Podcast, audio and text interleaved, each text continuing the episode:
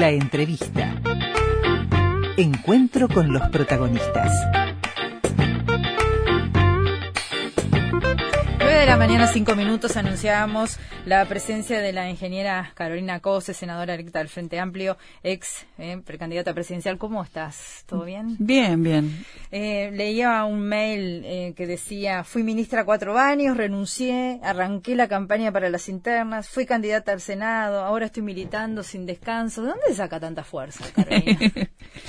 bueno, no sé, eh, de los demás. de los demás, ¿no? De los demás. Digo, esto no lo estoy haciendo sola y hay todo una enorme cantidad de gente que, que militó y que puso todo en la cancha también. Eh, generalmente las cosas uno no las logra solo, ¿no? Esa es la gente, parte de los 200.000 votos que se lograron entre octubre y noviembre, que se remontó, en eso tuvo que ver la gente. Pero Las por su- bases, ¿no? pero por supuesto. Para mí este hay hay gente que logró algo maravilloso, toda la gente que militó y que, que realmente puso todo su compromiso, que consiguió en un mes 200.000 votos más. Este y es este todos los militantes, ¿verdad? De todo el país. Y es con esa gente con la que hay que no hay que permitir que se que se vaya. No hay que permitir que que decaiga su compromiso, su ánimo, digamos. Este, y bueno, esa es la fuerza del Frente Amplio. Ahí está demostrada la fuerza del Frente Amplio. Y en eso están ahora eh, yendo a comités de base, agradeciendo, charlando Sí. con la gente. No terminó la campaña para ustedes, o por lo pronto para... Lo que no termina es la política, ¿verdad? La campaña puede terminar, pero ahí es al revés. La política no solo tiene que estar sobre la mesa a la hora de las campañas. Más bien, que la campaña tiene que ser una consecuencia de un desarrollo político sostenido. Y a mí me parece que toda esa gente que, que puso el cuerpo en, en esta, en este año, en esta campaña, y que salió este, a convencer gente y a reflexionar eh, de manera hasta espontánea, autoorganizándose, una gran cantidad de colectivos que se autoorganizaron. Eh, bueno, esa gente hay que, hay que estar ahí, hay que, hay que hablar de política, hay que hablar del futuro, del presente. ¿Y qué se le dice a un frente amplista que viene de, bueno, de esta derrota, después Mm. de 15 años, eh, con, con su fuerza política en el gobierno? ¿Cuál es el mensaje que se le quiere dar? Que hay que seguir, que es un proceso largo. Yo lo que estoy haciendo en los comités es escuchar mucho. Y después, este, en general percibo o desánimo o enojo, pero también percibo este, esto que estoy diciendo, hay que seguir. Entonces, este, me parece que hay que conducir la cosa para ahí, eh, de una manera constructiva, y entender que la política es un proceso permanente y largo. Eh, y esto es fácil entenderlo si uno tiene las necesidades básicas resueltas, la vida resuelta. Hay gente que no puede esperar. Y es por esa gente, este, entendiendo que en realidad hacia la felicidad colectiva, que hay que seguir. ¿No? Está la gente con la que ustedes están hablando y después están los grupos políticos, los diferentes sectores, que algunos ya están comenzando a hacer autocrítica. Mm. Eh, eh, tú hablaste mucho en tu campaña de las fortalezas del Frente Amplio, Sí. pero ¿qué autocríticas? ¿Qué queda en el otro lado? De decir, bueno, esto hay que cambiarlo, esto hay que mejorarlo, no se equivocamos acá. Sí, yo hablé mucho de las fortalezas del Frente Amplio y de los gobiernos del Frente Amplio, que estoy convencida que, que las tuvieron, y porque creía que durante la campaña llegar con un proceso de autocrítica era como... me, suena disonante. Este, en todo caso, habría que haberlo hecho antes y de manera profunda y no no no para lanzar un titular a los medios o para decir muchas veces la palabra autocrítica. Este, en todo caso, yo creo que es una construcción eh, y que la tiene que hacer la gente. Y Yo creo que en este momento ese proceso de reflexión lo están llevando adelante los comités o la gente, los propios colectivos que se reunieron para militar en- de, de octubre a noviembre, está haciendo sus evaluaciones. Y creo que pasa por ahí, por una evaluación colectiva desde las bases, entendidas en un sentido amplio, este y bueno, e- es eso, es eso que, que lo tiene que, que construir, esa reflexión, para seguir andando, para seguir transformando la realidad. El rol del Frente Amplio es siempre el mismo, esté donde esté, construir. Eh, sea gobierno, sea oposición, nuestro rol es construir presente y futuro, ¿verdad? Y proteger a los más débiles. Ingeniera, ahora que ha pasado todo, eh, usted viene de una larga campaña, como decíamos, eh, ¿Qué falló en la campaña? ¿Falló la comunicación con la gente? Eh, ¿La fórmula se eligió tarde? Usted estuvo allí implicada también, la famosa foto, usted en la puerta de su casa, todo eso, ¿cómo, cómo le pesó también a usted? A mí me interesa desde el punto de vista personal, ahora que está cerrando el año. Sí, yo, este, de la campaña, de las campañas, mm. no, no, no voy a opinar porque mm. no tuve participación mm. en, en, esas definiciones. ¿Le hubiera gustado? Yo, este, todo lo que sea construir para el Frente Amplio y ayudar, siempre estoy a disposición. Este, eh, fue un año, digamos, rico en experiencias para mí. Eh, aprendí mucho, aprendí lo que es, aprendí uno en la vida va entendiendo, a ver, la acumulación de experiencia de manera consciente es la que te va permitiendo avanzar en la vida, pero no solo avanzar en, lo, las cuestiones materiales o, en el exterior, sino avanzar como persona, ¿verdad? Y yo tuve un contacto enorme con la gente en toda la campaña. Y, y por eso ahora estoy yendo a los comités, porque sé que es ahí y es y siento que la política es eso y mm, sentí un enorme caudal de afecto y de respeto siempre. Este y a eso me debo.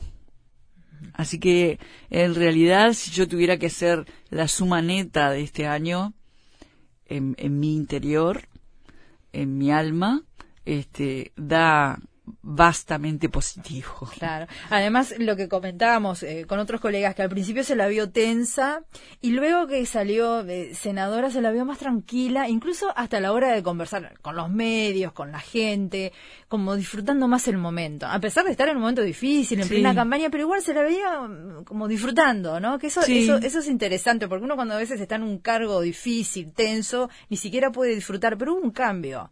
Sí. Por lo pronto en eso coincidíamos hace poco con algunos colegas. Sí. está disfrutando este momento. Eh, bueno, este, estoy, eh, a ver, estoy tratando de construir eh, política con la gente sin condiciones. Entonces, como primero está el Uruguay, después el Frente Amplio, este, esas son las condiciones que tengo y eso este es muy bueno. eh, y sí. ¿Y cómo se construye eso? ¿Cuánto también incidió la presencia eh, de Andrade? ¿Salieron con Andrade a, recorrer parte del país también? Sí, sí. ¿Y qué le aportó Andrade? Bueno, el Boca es un crack, este, es un, un, gran militante. El acuerdo que hicimos fue un acuerdo centrado en el tema del trabajo, pero además en de, de, de, entrada nomás en condiciones de libertad para expresarnos libremente y eso está muy bien y, y por eso no, no hubo condicionantes y eh, en realidad este en el, en el medio de la militancia no era que yo militaba con Andrade. Cuando vas a un comité, cuando vas a un acto, compartís espacios con compañeros de todos los sectores del Frente Amplio. Y, y la verdad que con muchos son, eh, digamos, estábamos poniéndole el hombro a la cosa, ¿no? Yo qué sé.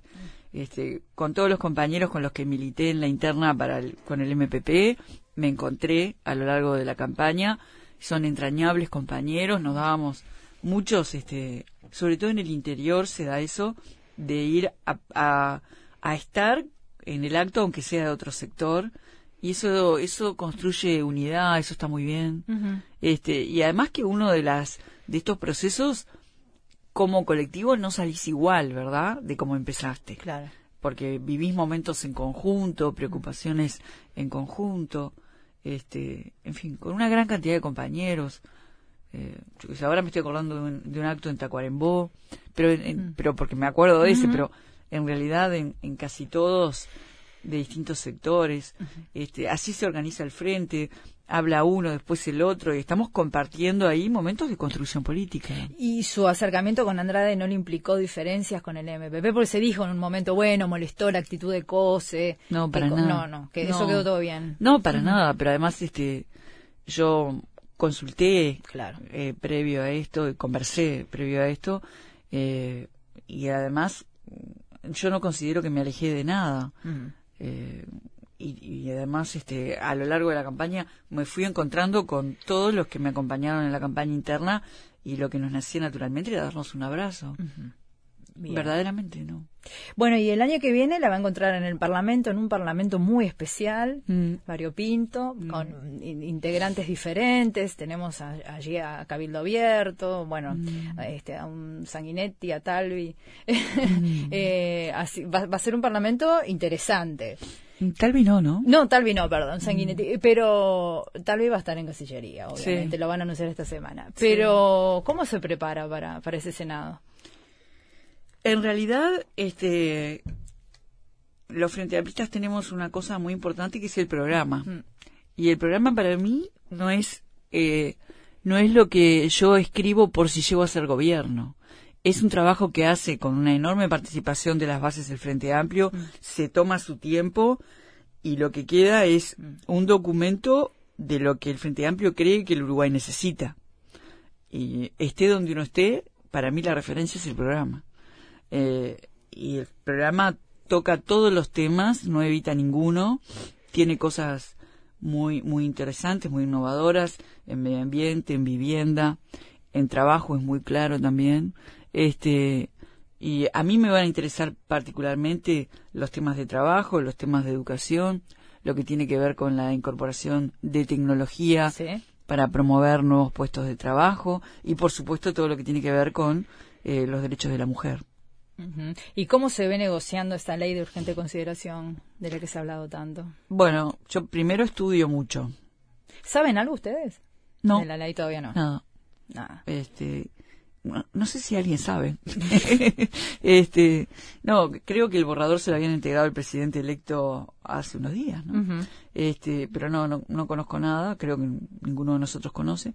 Eh, lo primero que voy a hacer es estudiarla y, y entender eh, sus consecuencias. Usted hablaba de, de la agenda que tiene que ver con las mujeres. Ah, Mm. Hubo un acuerdo de las mujeres eh, de, de los partidos que, que se han unido para esta coalición ah, que habla de defender también los derechos de las mujeres y en especial de darle más presupuesto a la ley de contra la violencia de género. En eso están de acuerdo. Uno tiende a pensar que se van a poner de acuerdo en esos temas. Oye, ojalá, este, a mí me parece que sí, me parece que la coalición ahí tiene un problemita, ¿no? Porque ¿Cuál? que bueno que mientras está ese acuerdo de las mujeres eh, que fue organizado por por Beatriz Argimón sí, sí. este a quien respeto digamos y, y le tengo afecto digamos este y que me parece muy bien y es de eso que nos tenemos que agarrar este todas digamos y del programa del Frente Amplio nosotros al mismo tiempo, líderes de la coalición hacen declaraciones eh, que llaman la atención, que no tienen nada que ver con proteger los derechos de las mujeres. Eh, líderes que, a- dirigentes que ahora son autoridades, ¿no? Porque uno es un diputado electo, el otro es un senador, este, que van a tener posiciones o, o ya las tienen en el Poder Legislativo futuro o las van a tener en el Poder Ejecutivo. Entonces, declaraciones, si te gustó, bancatela, Claro, un diputado de Cabildo Abierto hablamos. claro, es una autoridad. O este que la política de género eh, eh, es las mujeres contra los maridos y contra los hijos que no tiene eso es un disparate digamos. Entonces que las mujeres nos tenemos que quedar en la casa declara otro. Entonces cómo cómo compatibilizo el proteger el desarrollo humano de las mujeres y de las niñas con declaraciones de ese corte Eh, entonces el problema ahí no lo tenemos nosotros lo tiene la coalición Y eso va a estar en el, en el Parlamento, obviamente. y pues sí están. Este, esos son problemas de la coalición, ¿verdad? Eh, ingeniera, pero mm, ¿y por dónde, por qué, por qué camino habría que recorrer entonces para eh, eh, de alguna forma neutralizar esos discursos y que quede solo en la teoría y no, no se aplique en la práctica? Y para mí es el camino de estar con la gente y hacer política con la gente. No, se lo pregunto porque se maneja que justamente Cabildo Abierto tenga dos ministerios muy importantes, salud pública y vivienda. Sí. Este, ahí hay, yo veo y cada vez lo veo más, eh, uno puede no derogar una ley, pero si toma medidas en el Poder Ejecutivo, por ejemplo, la ley de salud sexual y reproductiva, Mm. que está reglamentada por el Poder Ejecutivo y la, la reglamentación surge del Ministerio de Salud Pública. Como está reglamentada por el Poder Ejecutivo, es un decreto que se puede cambiar. Y, digamos, el- está en la órbita de salud pública. Eh, si yo, digamos, este, uno puede hacer una reglamentación para que el objetivo de una ley teóricamente esté a salvo, pero en la realidad no. Eso es más viejo que andar para atrás. ¿Teme que suceda eso? Sí, temo que suceda eso. ¿Y, ¿y por qué? Yo no defiendo el aborto. Yo defiendo el derecho de las mujeres a decidir, pero sobre todo defiendo que no se mueran gurisas por ir a, la- a los abortos clandestinos, en condiciones infrahumanas. Entonces, si yo, si yo limito un derecho y, y a partir de ahí resurge la industria de los abortos clandestinos, entonces, ¿cómo no me voy a preocupar? Entonces, eso es una de las cuestiones que me preocupa. Esto que ha salido en las últimas horas del Hospital de Ojos también le preocupa, Sí. este cuestionamiento, que se habla de los seis médicos cubanos que no pudieron revalidar sus títulos y ya hay por allí al- algunas voces que hablan desde el oficialismo sobre todo de que sería una estrategia para desprestigiar. ¿Usted está de acuerdo para desprestigiar lo que se ha hecho allí en el Hospital de Ojos? ¿Cómo Bueno, es una yo no sé qué estrategia es, digamos, este y capaz que yo yo puedo no invocarle mucho a las cosas, tener m- mal ojo para los pronósticos, pero si, si a mí me decían que los médicos cubanos iban a dar un examen, yo decía, seguro que no lo salvan. Este, pero acá hay 90.000 personas que recuperaron la visión. Y esa es una realidad que no la mueve nadie. Es así. Este, ante eso, ¿cómo, cómo discutir? Con una desprestigiando, yo qué sé. Por eso hay que estar con la gente. Hay que estar con la gente, con esos 90.000 que recuperaron la visión y son esos los que los que van a los que actúan como emisores de la realidad que ellos vivieron, ¿no? En su entorno. Hace pocos días la diputada Cristina Lustenberg decía que va a trabajar para luchar, en realidad, para que no haya un retroceso en la agenda de derechos. Sí. Esa es la política de ustedes, la suya también comparte. Y sí, pero esto porque la construcción de derechos este cambia la vida de las personas y cambia el entorno. O sea, hay gente que no veía y pasó a ver. Es una cosa, imagínense, es un cambio en la vida, un cambio en la familia, Sí. Un cambio en las posibilidades de esa persona de trabajar y eso impacta a mucho más que la familia. Este, o sea, cuando uno genera cuando uno genera oportunidades y esas oportunidades se toman, se va transformando toda la sociedad, incluso la que en principio puede estar muy lejana a esa realidad. Uno, pues si yo estoy cómodo en mi casa, a mí que me importa que alguien que vive a cinco kilómetros de mi casa pase a ver. Bueno, pero es que la sociedad es mucho más que una construcción geográfica, ¿verdad? Y en la medida que se va armando una estructura mm, más iguales, como dice el, el prólogo de Martí, este, las laderas suben y las colinas se igualan, ¿no? Entonces, este, acabo de hacer un desastre con el mate. No, no, no hay problema. Ahora, ahora Sí. limpiamos ahí. Eh, eh, Carolina, entonces, eh, la idea es luchar así por eso, ¿no? Por mantener los derechos adquiridos. Ustedes temen, porque me, me, me quedé preocupado con lo que usted decía, eh, temen que eso se, empie- se empiece a desvirtuar de alguna manera. Pues es un riesgo, Ujú. es un riesgo. Y tenemos una, una gran este, guía de la cual agarrarnos, que es el programa del Frente Amplio. O sea, este, no hay que inventar nada, está ahí.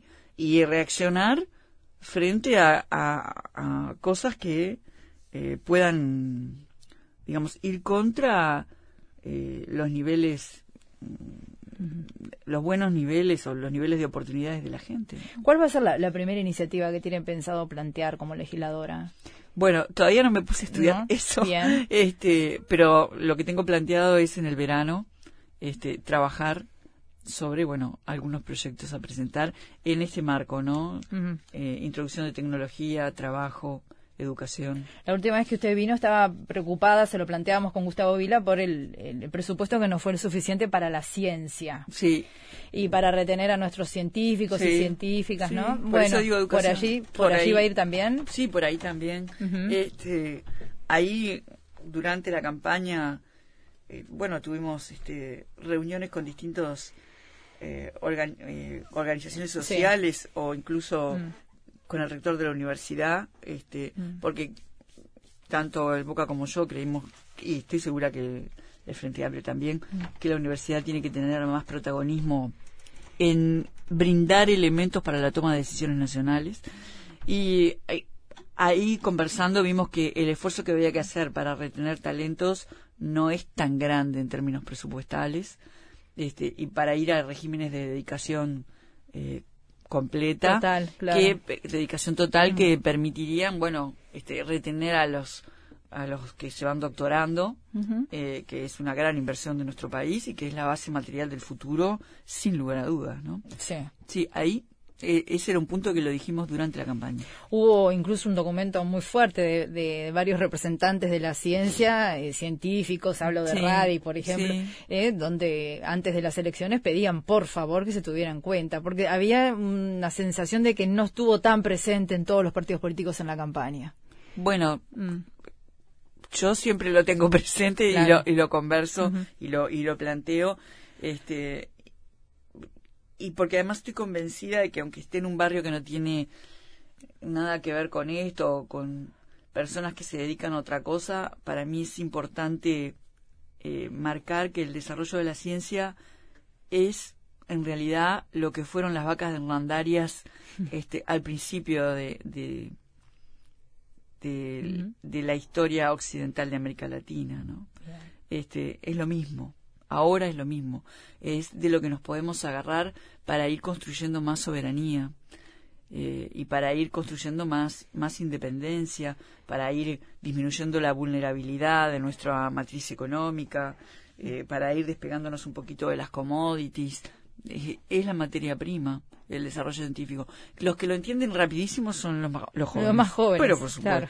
rapidísimo, porque además, gracias a los gobiernos del Frente Amplio, este, se empiezan a desarrollar en edades más tempranas actividades científicas o tecnológicas que te acercan a la ciencia, ¿no?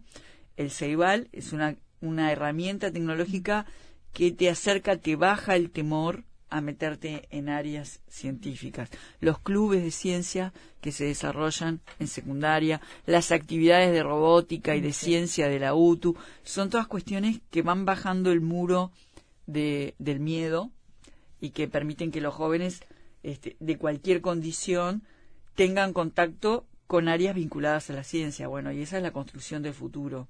Eso no, no se puede. Eso hay que defenderlo. Hay ¿no? que defenderlo. Eh, antes de ir a la pausa, y me quedé pensando, porque la, la vi está un poquito emocionada cuando habla del contacto con la gente. ¿Qué de todas esas, cuál de todas esas experiencias que tuvo usted a lo largo de todo el país, yendo a esos pueblitos chiquitos del Uruguay más profundo, eh, con cuál se queda? ¿Algún diálogo que haya tenido con alguna vecina, algún vecino, algún joven? Es que la verdad, este, Pero algo de eso que, que le llena el corazón, que dice, bueno, ta, solo por esto valió la pena estar haciendo todo esto. fueron muchas. Debo haber tenido 500 encuentros, 500 literalmente, este, en todo el país. Y lo que sucede es que la gente te comparte cuestiones que tienen que ver con su vida personal Sí. más profunda. Eh, el contacto con las mujeres de todas las edades, eh, mujeres jóvenes que me, que me decían que la hija quería sacarse una foto conmigo, desde niñas que me querían, me decían que querían ser científicas en cualquier lugar, o mujeres que compartían experiencias terribles personales, terribles. Eh, y que eso lo que lo que hace es te tira encima una avalancha de responsabilidad, ¿no? Este, pero sí nunca me voy a olvidar de, de algunas este, mujeres que me, me compartieron experiencias muy dolorosas, personales, y me dieron un abrazo. De esas mujeres que, que habían tenido un gran dolor, me estaban abrazando. Es muy fuerte. De, experiencias de violencia de género o pérdidas importantes en su vida. Sí. Y en ese abrazo iba, como usted dice, también una transferencia de responsabilidad y de desafíos. Lo increíble del ser humano es que compartiéndome ese dolor querían darme fuerza a mí. Claro. Y ahí el protagonista no soy yo, son ellas. Este es- y realmente es impresionante. Qué bueno. Bueno, eh, hacemos Los pausa. jóvenes. Sí, los jóvenes, me imagino. Sí. Los más jóvenes. Uh, ¿Qué, le- sí. qué- la- qué dicen los jóvenes? ¿Qué le, le planteaban? ¿Qué le preguntaban? Bueno, primero, este, mucha sensibilidad y conciencia con los temas más importantes del siglo XXI, de lo que vendrá, y después, este, una honestidad en los planteos impresionante y las dudas que planteaban de una ternura. Este, Claro. había, recuerdo un planteo de, de, de una joven que me dijo, yo nunca milité, es la primera vez que milito en mi vida, ¿qué consejo me darías? La verdad que me llevó a las lágrimas. ¿Y qué consejo le daría? Me quedé pensando. el que, el que escuché de un viejo militante hace mucho tiempo. Siempre recostate en los compañeros. Ese es el mejor consejo que escuché. En los momentos de duda, siempre estar con los compañeros y las compañeras. ¿Cuál fue el momento más fuerte suyo de duda o de, de- de- en esta campaña de dolor o decir qué estoy haciendo acá o no? No sé si, si, si ese momento llegó. Por ejemplo, esa mañana famosa que abrió la puerta y estaba Martínez, que salió en todos lados. ¿Ese Eh, fue una mañana difícil? no. Se lo pregunto con respeto. ¿eh? Con- No, no, no, No. Para mí no. Este. Eh, verdaderamente yo creo que primero está el Uruguay y después está el Frente Amplio y creo que el Frente Amplio es eh, la herramienta del pueblo del Uruguay para transitar el futuro. Entonces, este, igual que ahora que percibo enojo y desánimo, mi reacción es qué puedo hacer yo para ayudar a que esto se supere. Eh, y es lo que estoy haciendo ahora. Y eso es lo que eh, lo que nos hace crecer. Bien. ¿Hacemos la pausa genial y seguimos charlando? Sí. Me parece, gracias. 9 de la mañana, 36 minutos. Seguimos conversando con la ingeniera Carolina Cose, senadora electa del Frente Amplio. ¿Le, intende, le, intende- ¿Le interesa la intendencia? Mire el- el juego de palabras que le hago. Me entreveré. ¿Le interesa? ¿Le gustaría ser candidata? Eh, mira, ya lo he comentado, Sí. digamos, este, a mí me parece que hablar de candidatos o de candidaturas ahora es, por lo menos, no entender en qué momento histórico estamos. Este, Pero hay una danza de nombres, Carolina, que ni se sabe en el frente. Hasta hablan de Gustavo del Leal, hablan de, de varios nombres por allí. Y el suyo está. Bueno, yo creo que en el momento histórico que estamos nosotros no tenemos margen de error. Mm. Este, y eso la gente lo está reclamando. Entonces, este, basta ir a un comité o a un lugar donde se encuentre frente a y de lo que están hablando no es de la intendencia. ¿No? No, están procesando la derrota y preparándose para el futuro. Pero la cúpula está hablando. Está, pero el Frente Amplio es la cúpula. Bueno, pero está No. en eso ahora. Bueno, la cúpula es la cúpula, el Frente Amplio es, es mucho más que la cúpula. Este, yo estoy haciendo lo que estoy haciendo. A la hora de hablar de Montevideo, de lo que de lo que hay que hablar primero es del programa. O vamos a hablar primero de la gente. Hay que hablar del programa. ¿Qué queremos hacer con Montevideo? ¿Qué necesita Montevideo? ¿Qué importancia, qué impacto puede tener el desarrollo de Montevideo en todo el país. Montevideo no es solo de los montevideanos. Yo fui testigo, muchos de nosotros, cuando una gran cantidad de escuelas vienen a, venían a visitar la torre de Antel, ¿verdad? Y muchos niños era la primera vez que veían el mar. Sí, claro. Este, o sea. Montevideo es de todos los uruguayos. Entonces, eh, vamos a, atender lo que hay que atender ahora, que es la gente y, el, y este proceso de reflexión de estos días. Y después vamos a hablar del programa.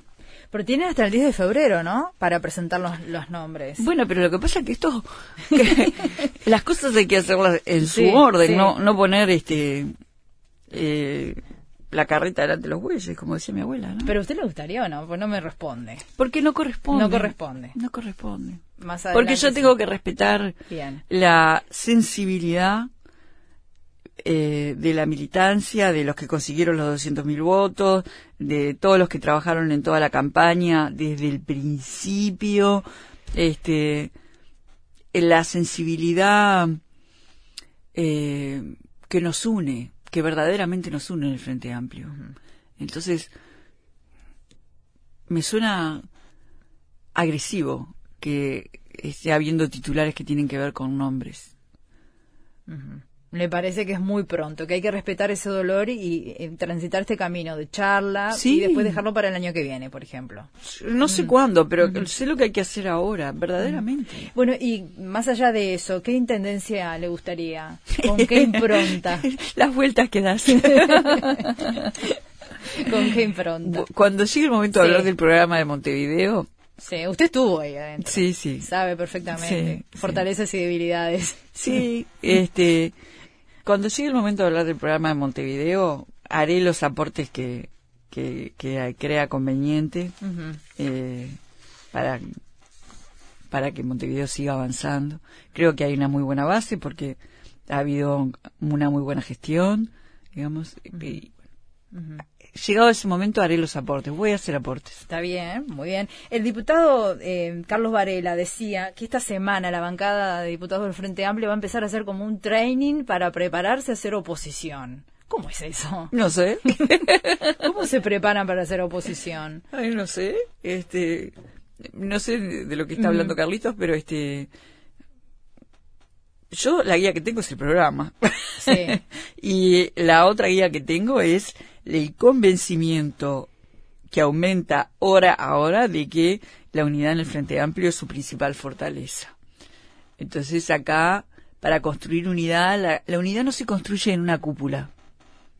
La unidad se construye con la gente.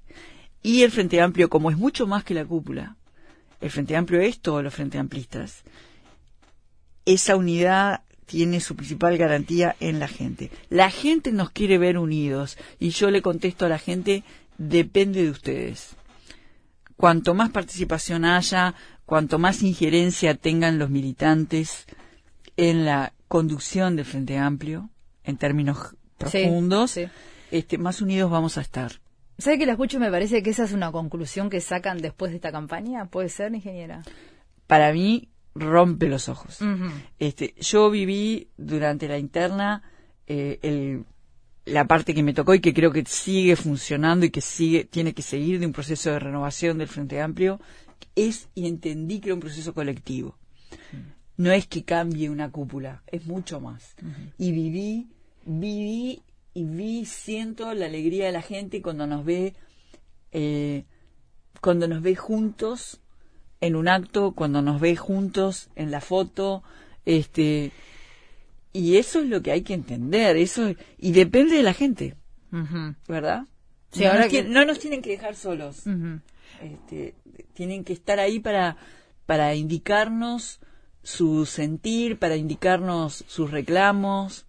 Y también la gente tiene que recibir señales. Pues Sí, yo- claro. Usted me dice, eh, la gente nos quiere ver juntos, pero en la campaña se vio mucho a Martínez Villar solos en el escenario.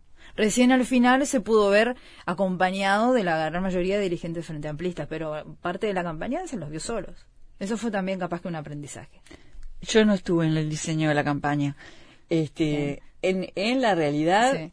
yo no he parado de militar. Ajá. Este, eh, y para que Daniel fuera el presidente de los uruguayos. Este, las decisiones de campaña no, no pasaron por mí.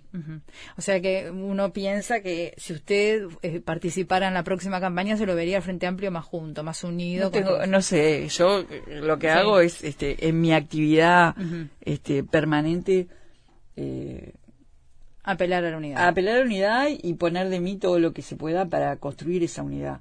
La verdad que he trabajado con responsabilidades eh, en gobiernos del Frente Amplio, tanto en el gobierno de Montevideo como en el gobierno nacional, y en todas esas actividades eh, siempre he sido unitaria, abierta, he jugado en equipo y leal, he sido leal, porque creo que así hay que hacer para que el Frente Amplio sea más fuerte. Muy bien. Ingeniera Carolina Cose, gracias por su presencia. Eh, seguramente el año que viene la, la convoquemos para hablar, entre otras cosas, de la candidatura a la Intendencia. Si quiere. Gracias, que pase bien. Abrir los oídos a diferentes puntos de vista en las mañanas de Uruguay.